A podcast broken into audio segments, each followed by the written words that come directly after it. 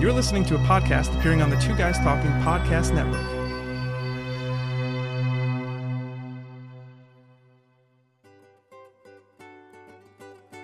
Welcome to the Animal Academy podcast. I'm Allison White, and I'm a licensed clinical social worker who specializes in the human animal connection. This podcast will showcase professionals who share their areas of expertise in an ongoing series of interviews, and you are there. Their input, stories, and knowledge will help us all understand that we are the ones that actually end up learning from the animals. This is the Animal Academy podcast. Have you ever wondered how to motivate your dog to do certain things or how to work through barriers in your training? Have you wondered how to keep obedience training fun and creative? When I remember the important people who got me started in dog obedience and gave me the motivation to continue training, I think about Ginger Kinion. I was in my early 20s and just got a Sheltie puppy. I knew I wanted to teach basic skills and was referred to Ginger's class. She was one of several trainers who helped me learn the importance of keeping training fun with short sessions throughout the day. That was also known as kitchen training, where you catch the teachable moments when they happen. Ginger's career as a sixth grade school teacher gave her the gift to teach what could sometimes be boring basic obedience skills in a fun and entertaining way. This certainly made me return to class every week. During my talk with Ginger, we will discuss how she first got started in dog training, how she used her classroom teaching skills to apply to her dog training, how she uses creativity to work through challenging dog training obstacles, and how she maintains her positive and upbeat demeanor over years of judging and competitions. Ginger, I'm looking forward to talking with you, and thank you for joining me for this episode. Well, thank you, Allison, for having me. It should be fun. I'm looking forward to it. Ginger, tell me a little bit about yourself and how you first got started training dogs. Okay, I started in 1983, and uh, at the time I was teaching uh, sixth grade, sixth graders at, in St. Charles, Missouri, and I had two teenage children of my own. And I'd had dogs my whole life. I had a Cocker Spaniel as a child, and my kids at the time had a mixed breed. And one day I just went to the grocery store to get groceries, came out of the store with my five bags of groceries, and there was a grocery cart with a little dog in it. It said free puppy, free Oh. puppies. Well, there had been five, and there was one left. And I said, What kind of dog is that? It's so cute. And the lady said, It's a snoodle. It's a half poodle, half schnauzer. And I had the schnauzer, the lady had the schnauzer, and it was accidental breeding with an Aver dog. And she hmm. was giving them away. Mm-hmm. Well, think of that dog today. A designer dog would cost thousands of dollars, right? Yeah. Yeah, well, it was free. So I put it in the cart with my five bags of groceries, come home, and my husband said, We already have a dog. Why would we need another dog? I said, Because it was cute. It was so cute. Well, my kids didn't think it was cute. My husband didn't think it was so cute. And a year and a half later, I was the only one in the house that really cared for the dog because she was really bad. I mean, she wouldn't, she could not be housebroken. When I took her for a walk, she would put the leash in her mouth. If I would go to my left, she would go to the right, growling at me. Couldn't take her past the driveway. It was horrible. And I got a flyer in the mail from the YMCA, and this is where I met you, actually, at the YMCA training building. And it said something about obedience training. I didn't know there were schools for obedience training. I just thought dogs came trained. I, that's how much I knew. And lo and behold, it was across the street from where I live, half a block away Huh. was this training school. So I called the told him my problem. He says, "Oh, come on, come on, and we'll we'll solve those problems for you." I said, "Yeah, right." So I went to the class. It was a 12 week class. At that time, it cost twenty five dollars. Wow. yeah. Oh my gosh. That was a deal. And I could walk there with my dog. And sure enough, after the 12 weeks, the dog was wonderful. He was like, you're talking about an animal whisperer. He was one. He was so good with dogs. So anyway, that got me started. And lo and behold, after the 12 weeks, he said, Would you be one of my instructors, my assistants? Mm-hmm. I said, I don't know anything about dog training. He says, but you know how to teach. Wow. He says, I picked that up the first time I met you. You know how to teach. So I had told him I'd teach 6th Uh-huh. graders. Teaching sixth graders is an art. and he said, so I can teach you about the dog part of it, but I can't teach somebody how to teach. So he asked me to be his instructor, and I was in his instructor for many years. And then I became one of Pat Caston's, who you had on earlier. Mm-hmm.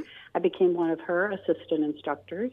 After that, I started working at Weston Kennels and became the head instructor of my class. So I taught classes for over 30 years, and I just retired a year ago in December from teaching classes.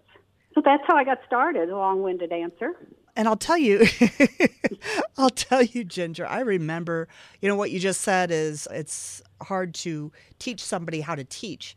And it was a very innate skill that you had to be able to capture people's attention because some if you teach obedience especially you know i was in my 20s and you taught a lot of younger kids also mm-hmm. and they don't have a long attention span. So it's really No, important to keep them interested and so And neither use- do dogs. Dogs don't have long attention spans. either. yeah, that's true. And so Mm-hmm. to teach us how to teach our dogs, which then we kind of work the same way with kids. And Mm-hmm. I'm wondering, since you were a sixth grade teacher, did you use any of your skills as a teacher to then train your dogs, or what skills were those? mainly can compare trying to teach the people in my classes how to train their dogs because I Mm-hmm. don't train their dogs. I teach them to do it. Teaching people, whatever age, you use some of the same teaching skills. And one of them is I don't say anything to to the group until I have their attention. Okay, and that's why I don't start teaching the dog anything until I have attention.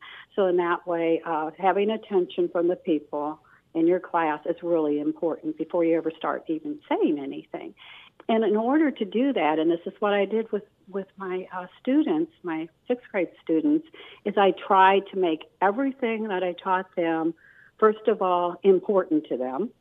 To tell them why you're learning this, it will be important, and also try to make it a fun thing. If, if I could make it into a game, I made it into a game, and they learned very well. Things were a game, and that's what I try to do with the dogs and with the people mm-hmm. teaching their dogs. Try to make it fun, try to make it a game, and most of all, try to make it relevant to their life.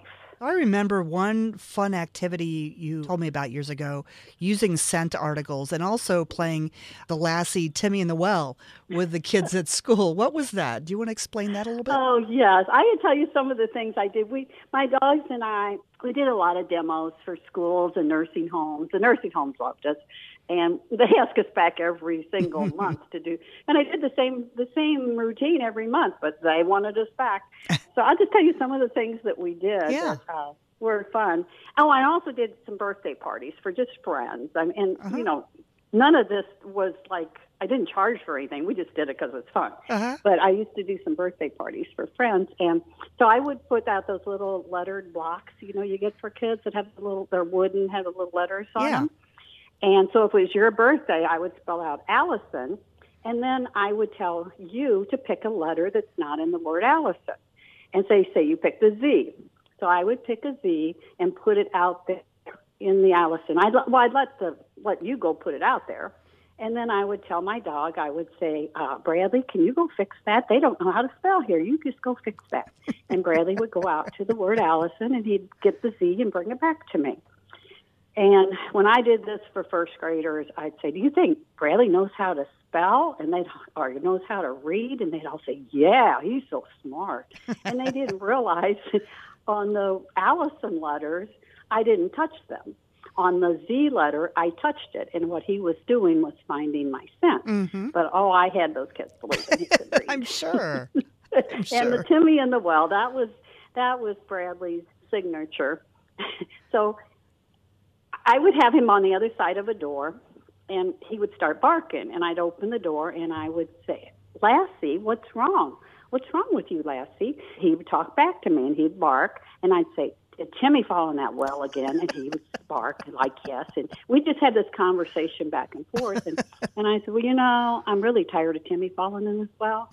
I think if you want him back out, you can go get him.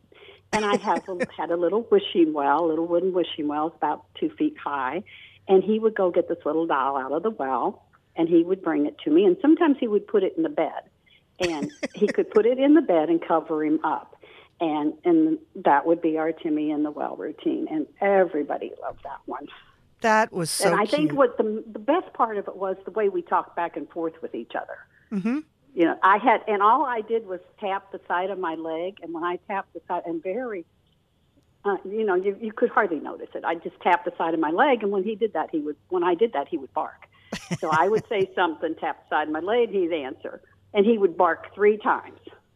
he would bark three times. So it would just be this conversation we'd have back and forth together. He was a very smart dog, and he could learn tricks so quickly. And I remember some of those. Um, you you did that Timmy in the Well for a lot of different parties, and every Yes. time people just laughed and really enjoyed that. Yes, he was funny just the way he did it. Just the talking back and forth was it, and he'd go get Timmy. And Timmy was a double amputee because he loved to play tug of war with Timmy. and over times, Timmy lost one of his arms and one of his Oh, legs. no. So, and and I just said, you know, Timmy, if you keep following that well, you're not going to have any limbs left. You know, it just became part of the routine. But we used the same little doll for years. Bradley lived to be 13 years old, and Mm-hmm. so Timmy was probably around about 12 of those years. Okay. Bradley was so sweet. He was a very smart dog. Uh, one of the things that I remember from obedience training that I actually worked on with my niece and nephew when they were really small and they had their first puppy was clicker training. And I remember you teaching us how to do a high five in 10 minutes. It really only took me 10 minutes to teach those kids to teach their little puppy how to do a high five and then how to mm-hmm. pray for their food. So Yes. those are some fun ways to train dogs, right? Yes, the clicker is a wonderful way. You can use a word like yes or some a marker word to teach tricks or to teach any the dog anything also. But the clicker I really like it because it's it's the same sound all the time. There's no emotion behind it. Your voice can be different on different days or how you feel or whatever. The clicker's the same. And so when the dog does any kind of movement you want them to do, um, say raising their paw for a high five, and you click it as soon as they raise it, and then you give them a treat, they will be raising that paw to get that treat. And it's the way that they train dolphins at SeaWorld. And if you can train a dolphin with a clicker, you can train a dog with a clicker. So it's a great way, great way to do it. Yeah, and I, I wasn't really sold on it to begin with, but I really am sold on it now. And I remember you did an exercise in the obedience class where we each had to throw um, a tennis ball up in the air and then praise the dog when it hit, when it went as high as it could. And so we praised the dog, but when we did the clicker, it was so much faster. Yes, it is so much faster.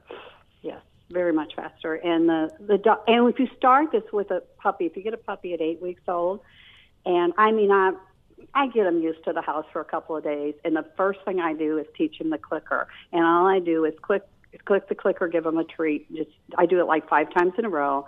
I do it maybe three day three times a day.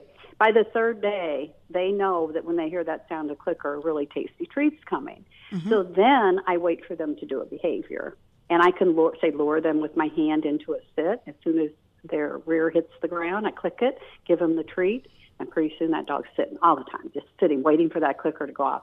And then, and then if they start offering you these behaviors, because I teach a lot of different behaviors to a puppy within a couple of weeks, and they start offering the behavior and I didn't ask for it, they don't get clicked. So then they learn to wait for me to ask for the behavior. And once they're doing the behavior, you've lured them into it, then you put the word to it. And it's just a fun, fun way to t- teach them things, and you can teach a puppy so many, so many tricks. More of a positive way of training rather than waiting for them to mm-hmm. make a mistake and then do a Yeah. correction.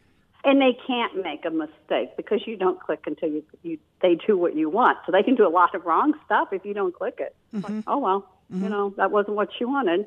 Yeah, it's it's very positive, and you just pick up on on certain behaviors. I I had a friend one time that every morning when she got up, she sprayed her hair with hairspray. Well, her dog was in the bathroom with her every morning, and the hairspray made it sneeze. and so she thought, I'm gonna start clicking that sneeze. So she started clicking the sneeze, and she she had it down where the dog was offering her a sneeze without hairspray, without anything. So she says, "Well, I got to put a word to this. Let me think what the word's going to be, because you have to have them doing it before you put a word to it." and she'd say, "Do you have a cold?" And when she said, "Do you have a cold?" the dog would sneeze. Now that's a good trick. that's a very good trick. And it was a natural behavior. It wasn't something she had to get the dog to do. The dog was doing it on its own, you know. And she, she could have just, you know, let it go, but no, she made it into a really cute little trick. Well, I remember I taught my dog how to pray or to stretch, actually, which was a really good warm up for agility or obedience before I actually Mm-hmm. did a performance by clicking it right when they got out of their kennel every morning because they Oh, got out of their kennel and they stretched. And Yes, so I started do. clicking that immediately. And that worked Uh-huh. really well. Yes. Anything they get to. Oh, one example is I had a little dog in class. We were teaching it to heel. It's a little poodle, and you know, poodles, little circus dogs, mm-hmm. like they do great circus tricks. So she had this dog. We were teaching him how to heel, and she came back the next week, and the little dog, while she was doing her heeling little steps she was doing, the dog was on its back legs, jumping up and down beside her. She said, "How do I make him quit doing this?" I said, Oh my gosh, you don't. I said, You can teach a dog to heel. You can't teach a dog to do that. So I said, You start rewarding that. And then after he gets the hang of doing this all the time, then you can teach him to heel. Because that was a harder thing to teach. So I said, mm-hmm. Do that 1st mm-hmm. So my classes sometimes were a bit strange. but we got it we got it all done, but we also rewarded the things that were cute. So So, in your puppy kindergarten class, Ginger, what do you think was really popular? Oh my gosh, I'm not sure. but people loved that class and I loved teaching it. You told me you were going to ask me that and it's like now I got to think of why that class was so popular. I have to think that a puppy class, you go to a puppy class and if you've ever anybody's ever been to it, a puppy obedience class, and it's socialization. Um, the dogs learn to be around other people, other dogs. They learn just some really basic kind of commands and just to be out in the public, okay? And then you go to a novice class. And that gets hard. It's really some hard things that the dogs had to do in that class. They had to l- learn to heel, learn to heel off a leash, learn to sit stay with you clear across the room. I mean, really, the magnitude between the two classes was just huge. And I thought there needs to be something in between here. And that's when I came up with the curriculum for this puppy kindergarten class, which was just a tra- like a transition between the two. And I did a lot of um, proofing in that class. You you teach them to do little small recalls coming to you, and then yeah, we could get the dog to come to us. It was fine. But then what if you put uh, a little kid eating potato chips between you and the dog? mhm oh, it's not so easy anymore. So we would just show the dog that no, you don't go to the, the little kid eating the potato chips. You come straight to to your owner. You know, we just put in some little proofing things and some fun things. We did a lot of games in the class and just some fun things. And I and I liked for the people like at the beginning of class if they were having trouble struggling with teaching their dog something to come out on the floor and show us and then let the class say what they would do to fix it. I it wasn't where I had all the ideas. I wanted the students to know they had ideas too and they could help each other. And I would pair students up to help each other and watch each other. That's a And great half idea. The class, half the class would be out on the floor, half of them would be in the chairs, and I would assign one student to watch another student. Mm-hmm. And then them get together for about three minutes and talk about what did they see that could be improved. So I, I tried to make all the students in evaluators, I guess I mm-hmm. should say. And I did that same thing when when I taught the sixth graders, made them feel they were part of the teaching process too. That it wasn't just me that had the answers. And I think it's a great way to learn, is to help others. It keeps them really interested. Oh yeah, very much so. Rather than just sitting there talking to their neighbor, they're they're actively involved. So you want them to be actively involved. So, do you believe in kitchen training? yeah, I love the way you described that. That was good. Um, the reason I really like kitchen training. Do you remember Dorothy Richtine? Yeah. Okay. Well, Dorothy first started training. I thought she was quite elderly, but she was probably younger than I am now. you know how you think everybody old is Uh-huh. older at the time. But she had a Sheltie, and while the rest of us were out finding places to train and going to parks and doing all these things, she stayed home trained in her kitchen. Well, her dog was just as good as anybody else's dog. She got the titles before the rest of us got our titles. And she took her dog out a lot, but she never trained it when she was out. I don't know if you noticed that about mm-hmm. her. She just socialized the dog. Yeah. Which is probably one of the best things to do. Train your dog at home, socialize them out. Mm-hmm. Don't take them out and and make them do something when they're not ready to do it in public yet. And so she trained her dog in the kitchen and she she probably had a eight by eight foot space. It was the biggest area she had. Mm-hmm. and she trained him to do things then. And what she did is she caught the dog doing what you, like you had said when it did something like say it laid down. Mm-hmm. she would reward the laying down. She didn't tell it to lay down but every time it laid down she you know, she'd give it a treat. And then she'd start saying down when it laid down. And it just everything was in a small area. You don't need a huge, big area. And you need to teach the dogs all the behaviors, all the maneuvers, all the things they need to do in a distraction free environment, which would be your kitchen. Mm-hmm. So that's to me is kitchen training. Yeah, and I think that's great because I, I did that with my with my dogs too, and I always thought, well, I was being lazy, but uh, really, in reality, I was trying to catch them in little splurts yeah. during the day instead of making it a one hour long training session when we both get and really an hour tired. to get to where you have to go mm-hmm. and an hour to get back. Well, we'd mm-hmm. drive an hour to find a building to go train in, like a training building, or go to a park, and we'd spend more time on the road than we did training. Mm-hmm. And she didn't do that. I mean, she mm-hmm. trained in her kitchen, and I find I have a little basement area and call it the dog's playroom. And I do most of my training down there, but I take them a lot of places to socialize them. But it doesn't mean that when I get there I have to train them. I just have to get them used to being in, you know, different places and not being worried. I have a dog now that kind of worries about things. I like to get her used to being around different things. Mm-hmm. And there's so many stores that let you bring your dogs in. Just mm-hmm. take them in, get them used to things, and take them in a hotel and let them ride the elevators. And mm-hmm. There's just so many things you can do with your dog for socialization, and that is training. It's actually very much training. Well, and then to pay attention to what your dog may fear. Like I remember, I think it was one of your dogs, maybe not, maybe it was one of mine. I can't remember. Was afraid of fire hydrants. So oh, wasn't mine. No. Yeah, so maybe it was mine. I don't know, but and maybe I went to you and asked you what to do. Maybe that was it. To really reward the dog when it would go over and even go a little bit towards something they were afraid of, mm-hmm.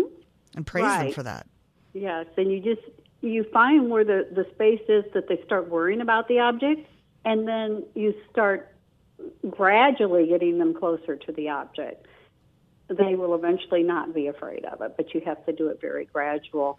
I had a dog that was afraid of the fish tanks at Petco. Hmm. And I think they they have those motor noises. Mm-hmm. And this was Kaylee, one of my Shelties. She was afraid of that. I mean, really afraid of it. First time I took her in there, she just panicked. She tried to get away. She was so scared.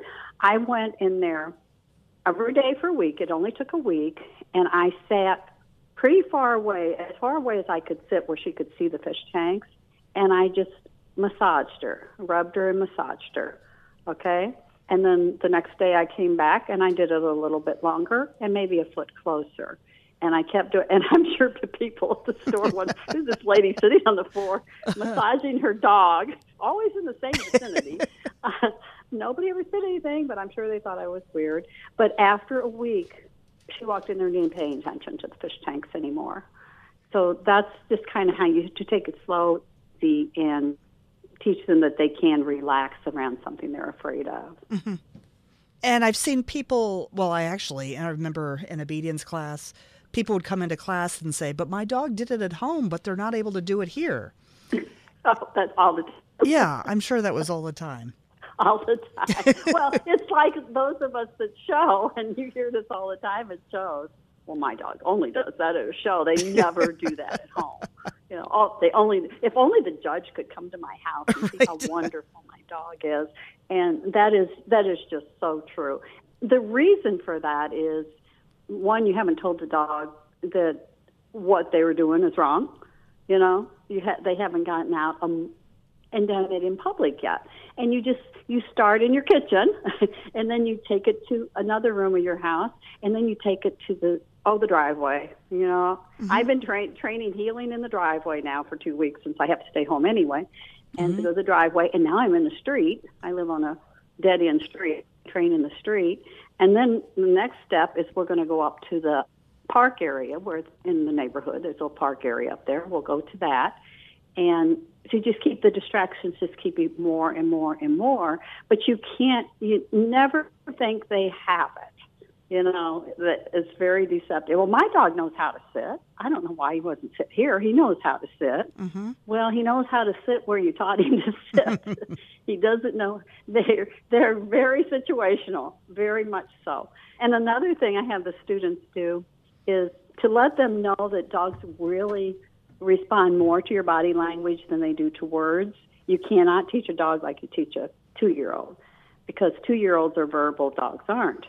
And so I tell them, all right, turn your back to the dog and tell them to sit. 90% of dogs won't sit if your back's turned to them because that's not how they were taught.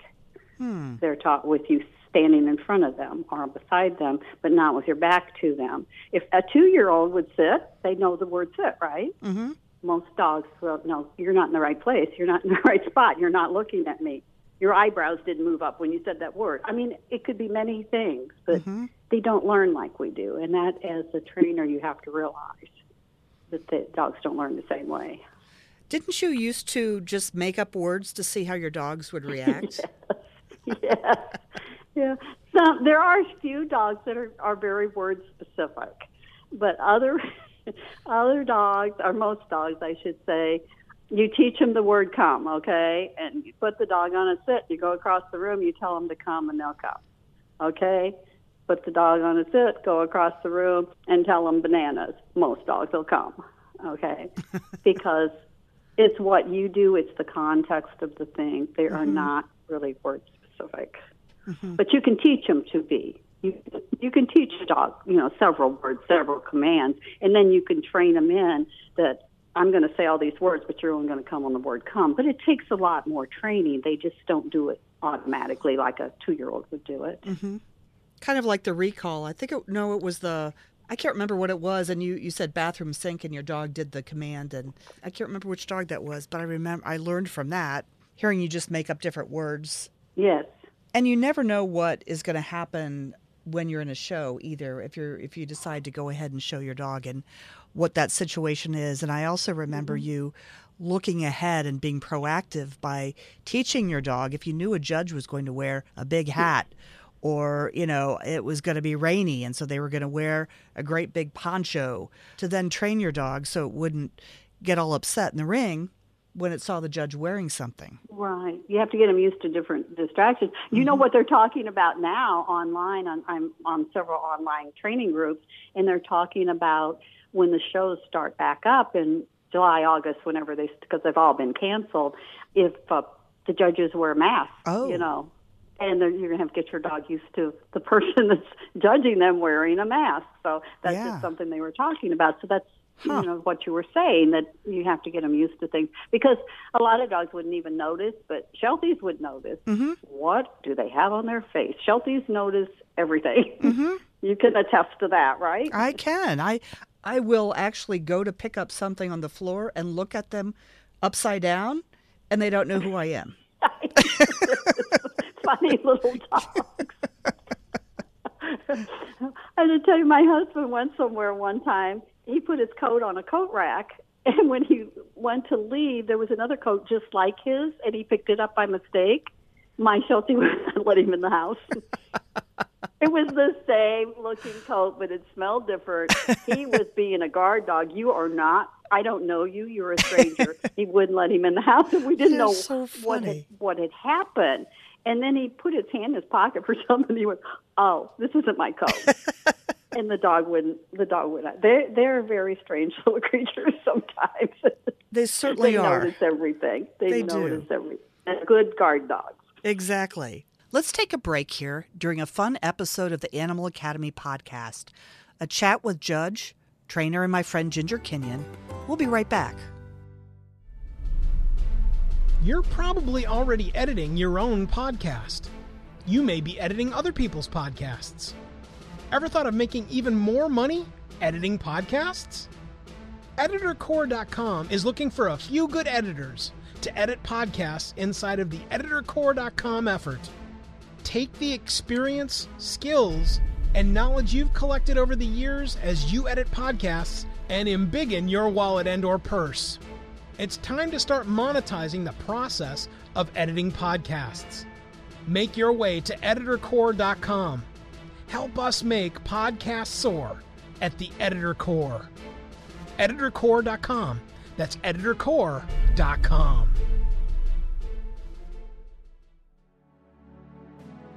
Do you like what you're hearing during this episode of the Animal Academy podcast? If so, consider having your business, organization, or effort connect with me to see how you can sponsor or be featured inside this podcast. Visit my website over at animalacademypodcast.com and let's have a conversation. Thought about a career in voiceover? Need a great, cost effective on hold message for your organization or business? Don't know where to start? Check out The Voice Farm, your one stop shop for voiceover needs.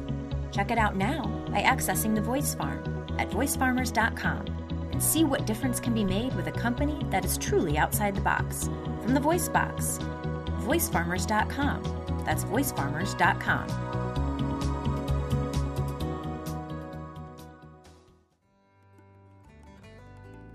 Everyone, welcome back to the Animal Academy podcast. Today we're having a great discussion with trainer, judge, and my friend Ginger Kinion, who has delivered so much already.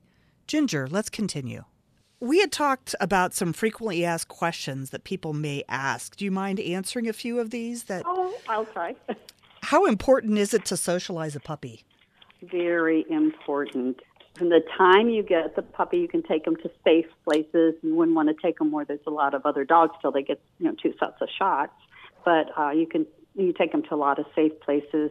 Take them around cars, bicycles, skateboards.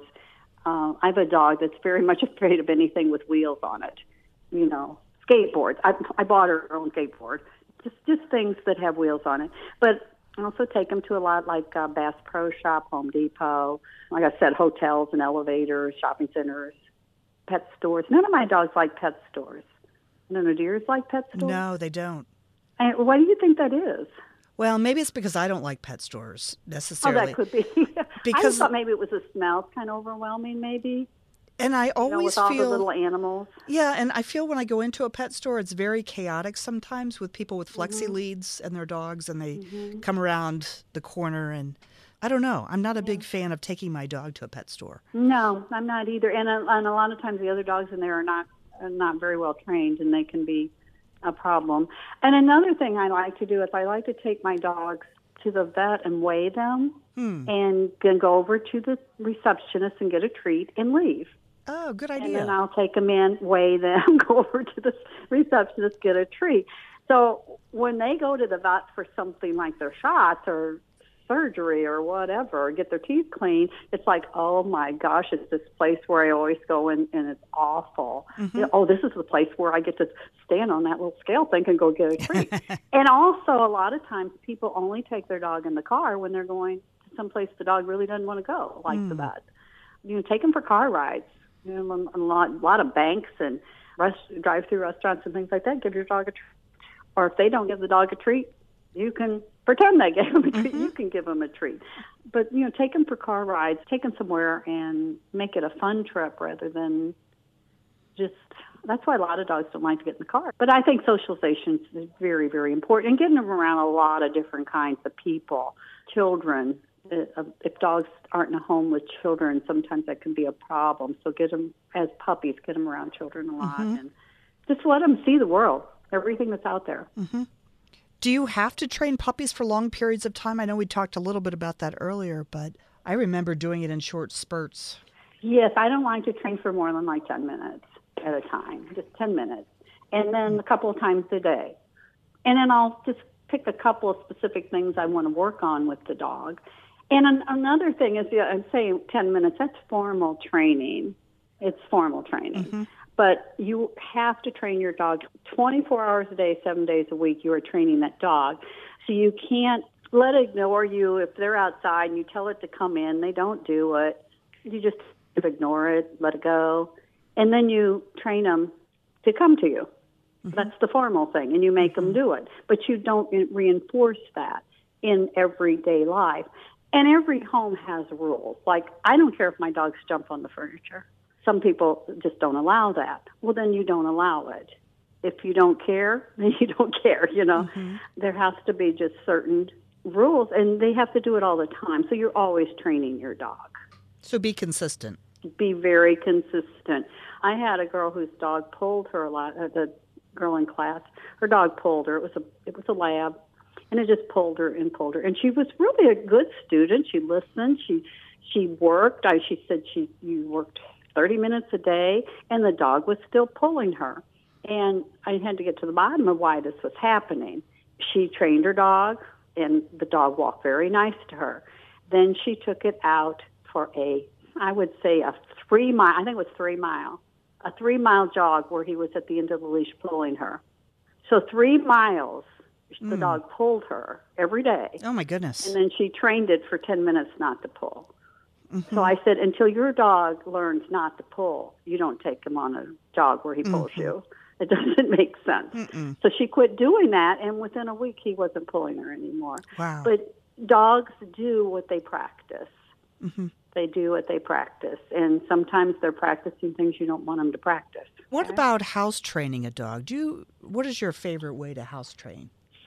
Okay. Well, one of the things and you asked me about this was do I use bells? Mm-hmm. A lot of people have so much success with bells. There's so many ways to teach a dog anything. There's just you know, many, many ways.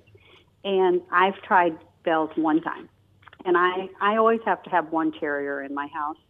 And they're Tibetan terriers, and they, they learn kind of differently. And so I, with this last Tibetan terrier, I thought, I'm going to try the bell thing. So I put the bells, and if I wasn't right there when he would ring that bell, he would go right at the door. And he did it all the time. So what did I teach him? Mm-hmm. Ring the bell, go potty at the door. he always went potty at the door. The kitchen door, the basement door. It didn't matter. You know, once I took the bells away, if he saw a door, that's where he went potty. did not work for me. It did not work at all. But some people have a lot of success with with mm-hmm. it. I, and then I've had other people say, well, they just go and ring the bell because they want to go outside. You know, they'd ring it a lot. Mm-hmm. I don't think it's the best way, but you know, if you have success with it, that's fine. What I like to do with a puppy is if I am not watching that dog, then he's in the crate. And if I'm there watching him, he's tied to me on a leash and he just learns to bond with me. He's with me all the time. Just wherever I go, he's with me. Okay, he's tied to a leash. And I do this for about two months. And then I learned to catch his little, every dog has the tells, you know, he, they might turn a little circle, they might whine, whatever, to let you know they have to go. And then I take them right out right then. I mean, in fact, I pick them up and take them out. And when I take them out of the crate, I pick them up and take them out mm-hmm. because a lot of times they'll go on the way to the door mm-hmm. if you don't pick them up. And remember, what they practice, they learn to do if they do go in the house, I don't make a big deal about it, but I pick it up with a paper towel and take it outside to one certain place and put it in that place so they know this is where I go potty. When they do go potty outside, I always praise them for it. They're on a leash at the beginning, and I praise them for it. But one thing you don't want to do is, as they're sniffing around, because puppies could sniff around for what ten minutes, mm-hmm. especially if it's December or January, and the person's going, go potty, go potty, go potty. Well, what does that mean to the dog? Whatever you say to the dog, it means what they're doing. And it, so go potty means sniff the ground and stand out here in the cold for 10 minutes. Mm-hmm. So what you do is you say go potty when they're actually going potty. And that's a big thing that people don't understand. Mm-hmm. Now, once they understand that the command go potty means to go potty, then you can take them out and say it. And you say it once, mm-hmm. they do it. But you don't say it when they're sniffing around until they know what it means. That's real important.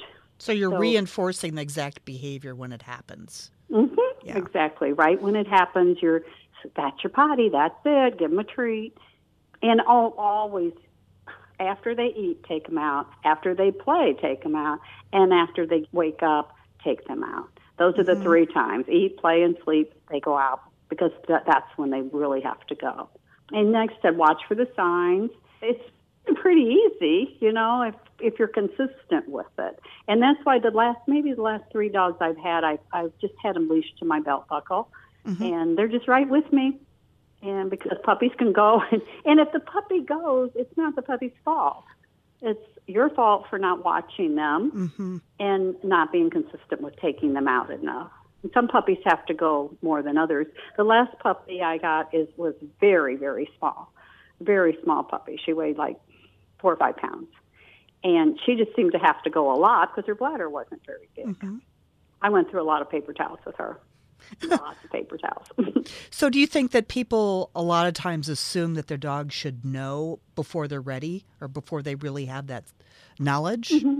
Right. You mean I'm going out and going Yeah. potty? Mm-hmm. Yes. I think they think, oh, we had a couple of days without going potty in the house. Okay, we're housebroken. And then they have an accident. And and then people get all upset about it. Well, my dog knows better than that. No, they don't know better than that. If they knew better, they're not willful. The opposite of that. Mm-hmm. They're not willful. They they want to please you all the time. They're not stubborn. They're not willful. I I never have believed that about a dog. I I don't think that they understand what you want. Mm-hmm. Once they understand what you want and what they're supposed to do, they do it. And I just think your training hasn't been consistent, and they've practiced going in the house too many times because you weren't there to let them out or didn't catch the signal to let them out and or or maybe it's just because uh, they have to go out more than you think they have to go out. Mm-hmm. And and a lot of times the dog, you just let the dog out if you have a fenced-in yard. Or let the dog out. Oh, they've been out there ten minutes. Let them back in. I'm sure they went, and you don't actually see that they went. Mm-hmm. And that well, they were out there ten minutes and they didn't go potty. Mm-hmm. Well, you didn't go out and reinforce it. I you have to reinforce it every time when they're little. I have kind of a f- funny story that I think I'll share because it's kind of it fits the topic. I was housebreaking one of my dogs many years ago, just a puppy. And I also had my nephew and he was being potty trained at the same time. And I had my nephew all weekend long. So I would run my nephew into the bathroom, you know, good potty, good potty, good potty. Then I'd, you know, pick him up who was little, take him out with my puppy, and then I'd give my puppy a treat in the backyard and praise my dog for, you know, good potty, good potty, and I'd give him uh-huh. a cookie. So at the end of the weekend, I got a call from my brother in law saying, You broke my son. And I said, Well, what happened? And he said, Well, I asked him if he had to go potty, and he went to the front yard and peed in the front yard. Oh. So, That's funny. so I hadn't rewarded my nephew by giving a cookie, so he wanted to kind of be like a dog. the dog got a cookie, but he didn't. Yeah, poor thing. Maybe it was because he went didn't go in the yard. That's true. That's I'll so never cute. forget that one. So what? There's A, a lot of funny stories about dogs and kids. oh, there really are. What would you say is the best way to, or maybe even start, go back a step? Is it hard to crate train a dog? Oh, I don't think that's hard at all. You leave the door open at first. Just throw in a treat. Let them go in and get the treat. Leave the door open and just sit down there and pet the dog, talk to the dog, make it a, a nice, safe place. What you don't want to do is put the dog in a crate and leave for eight hours and go to mm. work. So you want to train them on the weekend where mm-hmm. first you can leave the door open and then maybe shut the door for five minutes, but you're still right there, mm-hmm. and then shut the door for 10 minutes and, and gradual, like everything else that we're talked about training, it's a gradual process. But most dogs, I would say all dogs that have been trained properly to like their crate, they naturally like it. They're little den animals anyway, and they like little small spaces.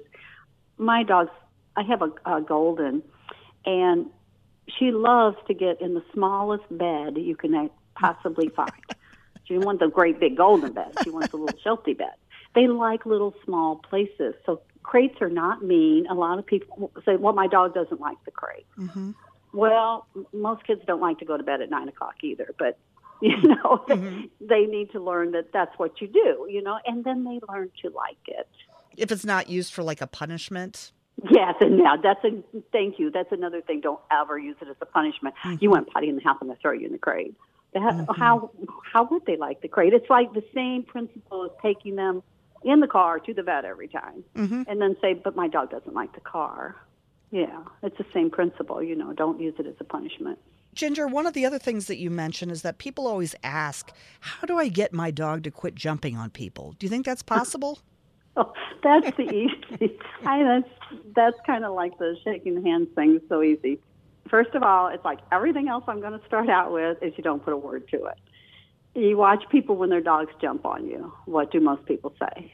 If a dog jumps on you, what do people say? Just get off, dog. right? Get off. Get off. Mm-hmm. So what does that mean to the dog? Nothing. Go potty, go potty means sniff. No, it means to jump on you because you say get off mm-hmm. as soon as the dog jumps on you.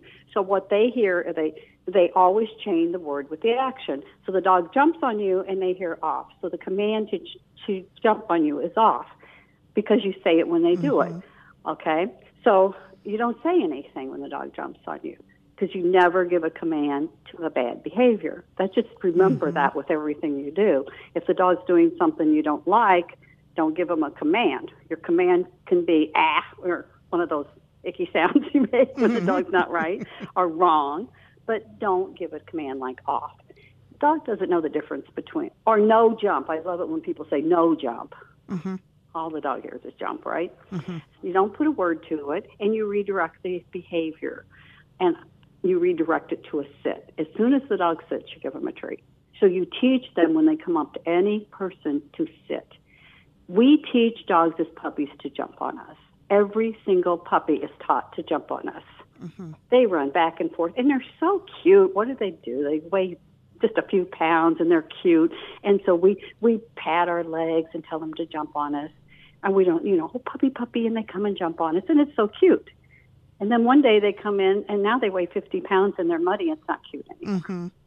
And now we want to change the whole look of it. But we taught them that. And now they're in trouble. And. I always say, don't teach a puppy something that you don't want them to do when they're 50 pounds and muddy. Mm-hmm. That's a good way to look at it. Yeah.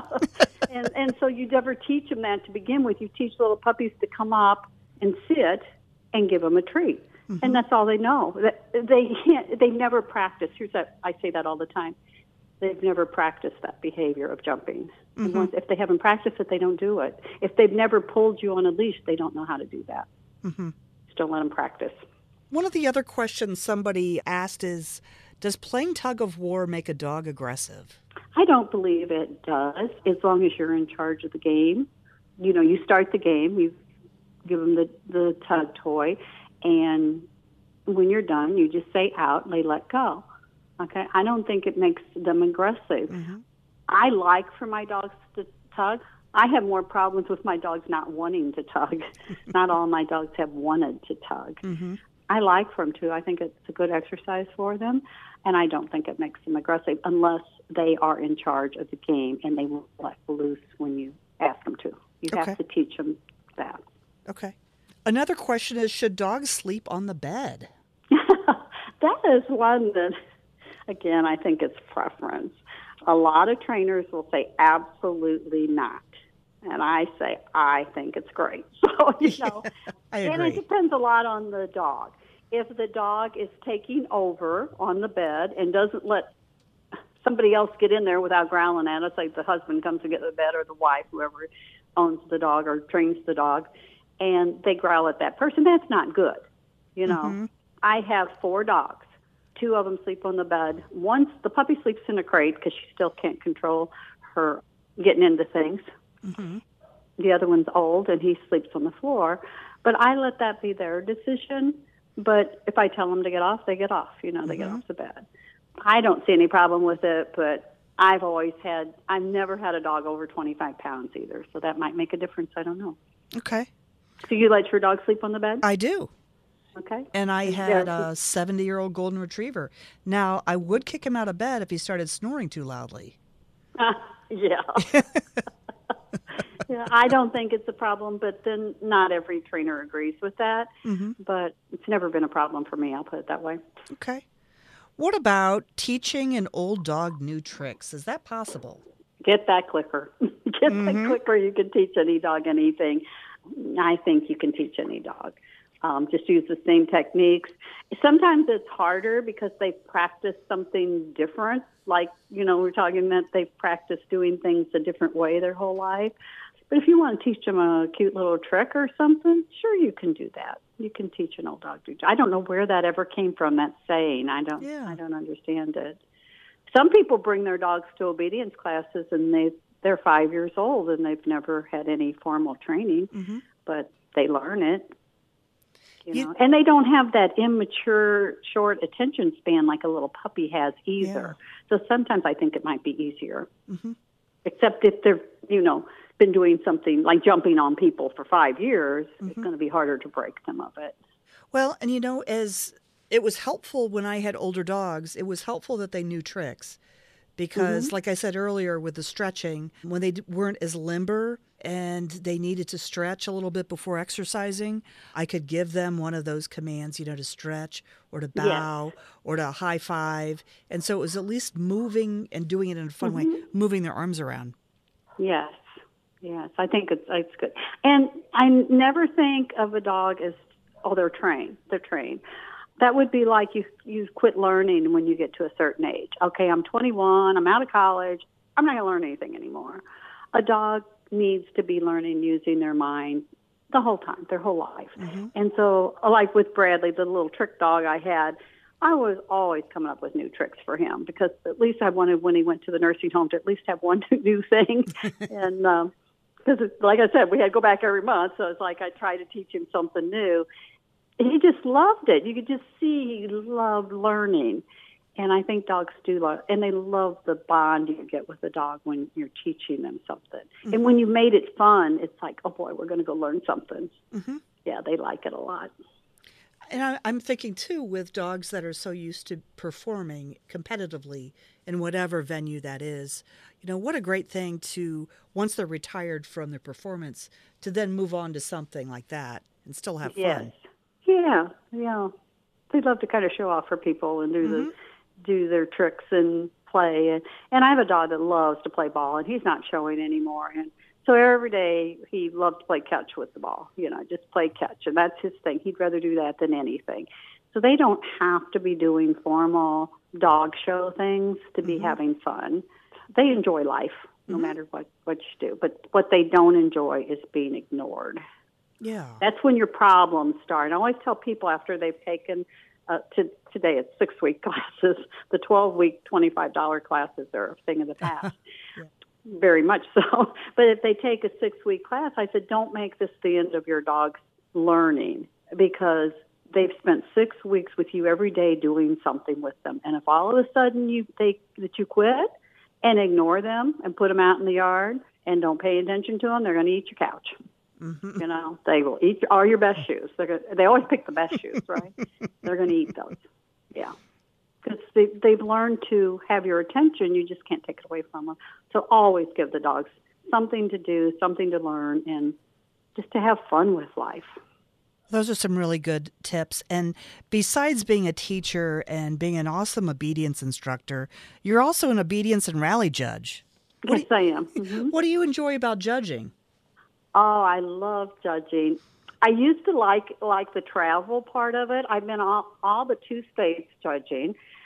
I loved it. I love the travel part. Well, I don't like that anymore. It's mm-hmm. gotten very hard to travel with the airlines and everything.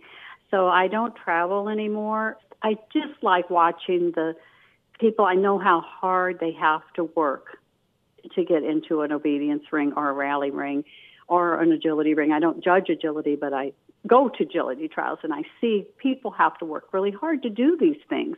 And they put in a lot of time and effort. I just love to see them, even if they're not successful, just that they're having a good time together. And when I first started thinking about judging is in 91, I think it's 1991, I started thinking about it. It's a lot of work to become a judge. It takes about six years before you're fully qualified of testing and observing and working and before you're able to do it. And it's a lot of work. Do I really want to do that? And I thought, well, if everybody felt that way, we couldn't have dog shows because there mm-hmm. wouldn't be mm-hmm. judges. And it's just a way to give back to the sport. And so I went ahead and well, I'll try this, and I just ended up really liking it. And I think the people in the ring, just like the people in my classes and my sixth graders, they have to be encouraged to come back if they have a bad day. They mm-hmm. just have to be encouraged to come back. And I've known people say, "Why do you even do this? Your dog's terrible." And it's it's not right because you know they they love their dog. They want to do it. They put a lot of work into it. And some dogs just have bad days. Mm-hmm. And I just like to encourage them that yeah, you can you can do this. Well, there's a lot Does that of answer your question. Yeah, yeah, it does, and there's a lot of camaraderie among judges and oh. around, you know. Yes, uh, you meet. Oh, that was another thing. Yeah. Thank you. I met have met so many neat people across the country. Uh, just so many other judges that we share ideas and you know we'll call each other up and say this is what I did today. Did you think that was right? Did I take off too many points for that? Mm-hmm. Should I have failed them for that? You know what would you have done? And we just it's a little community that just spur each other on, mm-hmm. and it's just so many neat friends and the exhibitors, and because you see a lot of the same exhibitors where you go, and and you just feel like met a lot of people and made a lot of friends. Well, and people help each other out you know, oh, offering training tips. And I remember, mm-hmm.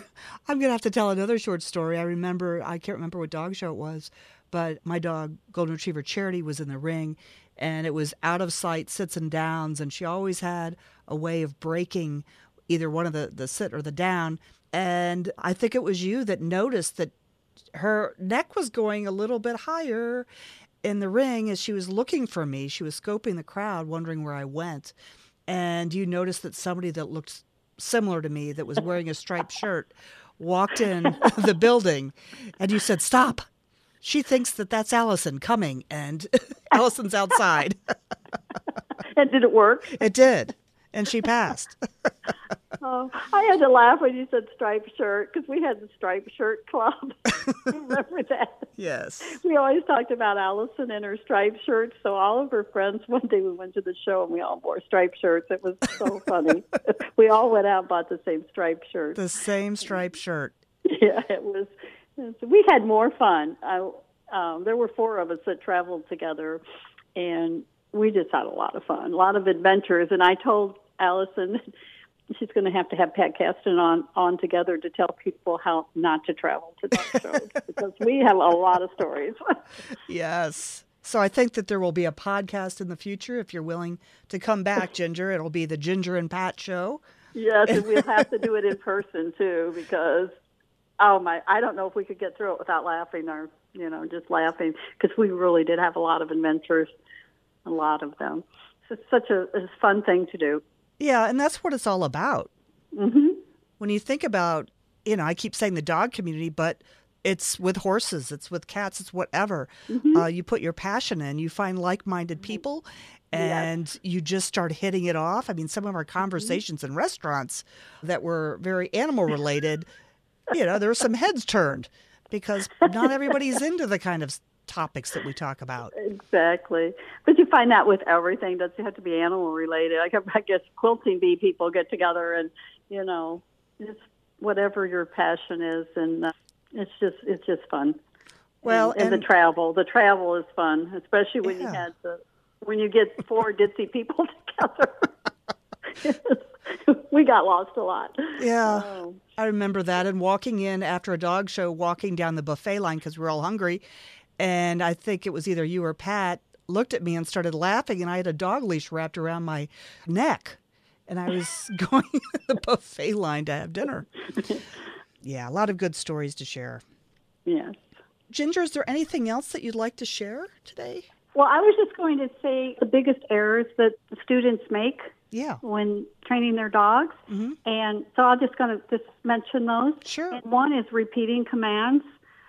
And that's just one we all want to do because that's the way we learn as we we're very verbal and we learn by hearing the word over and over and over again. Well, if you tell your dog to sit, my dog knows how to sit, and then you say sit, sit, sit, and you get to the fifth time he sits, then he's going to think, the dog is going to think that on the fifth command I sit. So you always give a command one time, and then if they don't do it, you just show them how to do it or start over or whatever. But that just has to be a real rule of thumb to give one command. And then the other is not to talk at all when they're learning the exercise. You can't put a word to what they don't know. You get them to do the behavior. Like if you want them to do a high five, you get them to do it. And then once they're doing it very much so, then you put the word, you know, mm-hmm. high five or whatever you're going to call it. Same with sit. You lure them into the sit with a treat, and then when they're doing it without the treat, then you can put a word to it. But don't be telling them to sit, sit, sit. Okay. And then another thing is poor timing. You don't get the praise in. That's where the clicker's handy because you don't have to worry about when you praise. As soon as the dog does what you want, you click. But not not letting the dog know when they're right or wrong. Um, that's just real important. And my first instructor always called that timing. He said you just have really poor timing. He told me that all the time. Your timing's really poor, and I never quite mm. sure what it meant for the longest time. But just not getting the information to the dog when he's doing it. And then the, this I I talked to you a lot about as we went along is putting words to behaviors you don't want, mm-hmm. like off and go potty and mm-hmm. um, leave it. I love people when their dog is going towards something, they're going leave it, leave it, leave it. And so, what does the dog think leave it means? Pull you towards the other dog mm-hmm. or pull you towards the treat on the floor because that's when you're going leave it, leave it, leave it. Wait until he leaves it before you say leave it. Okay. Mm-hmm. Uh, and the other thing I think is thinking a dog is stubborn or stupid or willful when the dog just hasn't enough had enough training or the right training. Mm-hmm. Or you, it's something you're doing wrong, and people say the dog's blowing me off today, and the dog's stupid, and the dog's willful, and uh, none of that. It's just they don't understand what you want. If they did, they'd do it.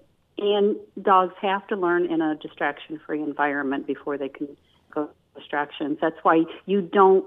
The dog doesn't learn at dog school you learn how to teach the dog and then you go home and do it in a very quiet mm-hmm. area. Mm-hmm. It makes okay? a lot of sense. Mm-hmm. Those are the ones I think were, are the things people need to think about when they're training. Yeah, and and what I'm getting from that too, Ginger, is that dog training doesn't have to be hard, but it does mean that you have to, like, if you do it in a smart way, it mm-hmm. doesn't have to be hard. No, and you have to realize you're teaching a different species. We could not go live in a dog community and understand. We could not do it. But the dogs are remarkable because they're living in a community, completely different communication than they're used to. Dogs don't speak to each other, mm-hmm. you know, and they bark, but they don't have words for everything like we do. They learn a lot by body language. Mm-hmm. And it's amazing what dogs can do considering they're being taught by a different species and I, I just marvel at them and what they can do. Some trainers are really remarkable what they can get out of their dogs too. Mm-hmm. They spend the time, the energy, and like you said, they train smart. Mm-hmm. There's some really good people out there. There really doing are remarkable things. Mm-hmm. Well, I have had such a good time, kind of reminiscing over some fun times too, and fun training experiences. And about it, and I I really appreciate you having me today. I appreciate all you've done uh, for me with my uh, dog training well, since I was you. probably 24 years old. So that's a long time. I know.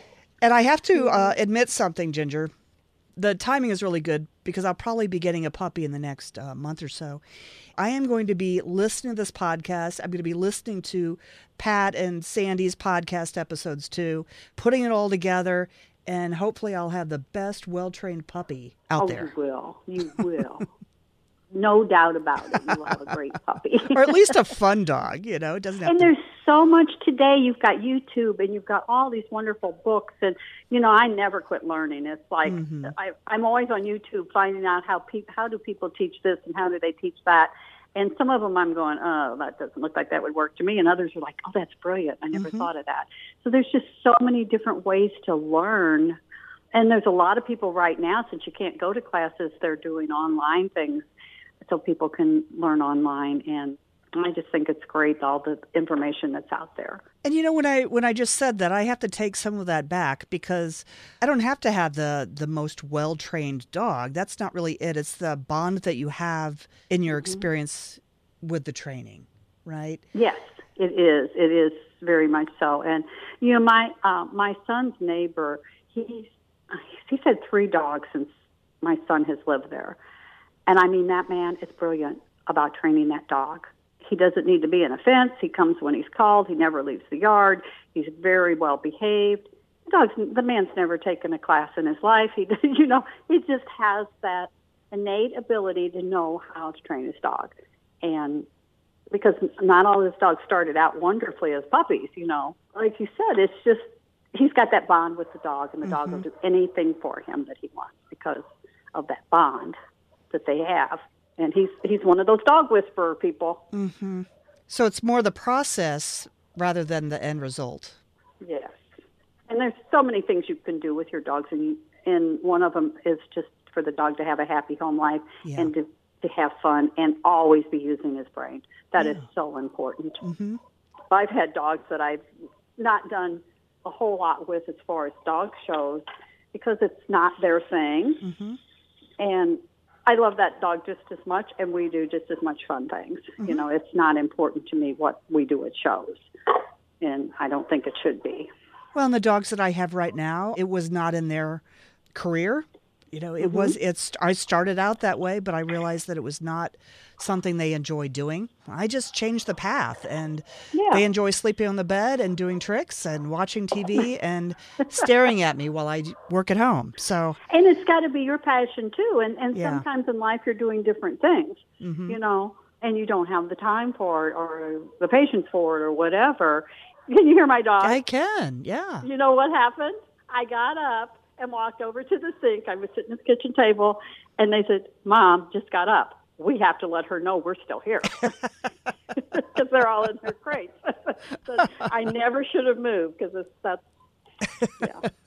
that's See, right. I do have well trained dogs. I've trained them. When I get up, uh-huh. I have to go go directly to them. yeah, so they've been trained.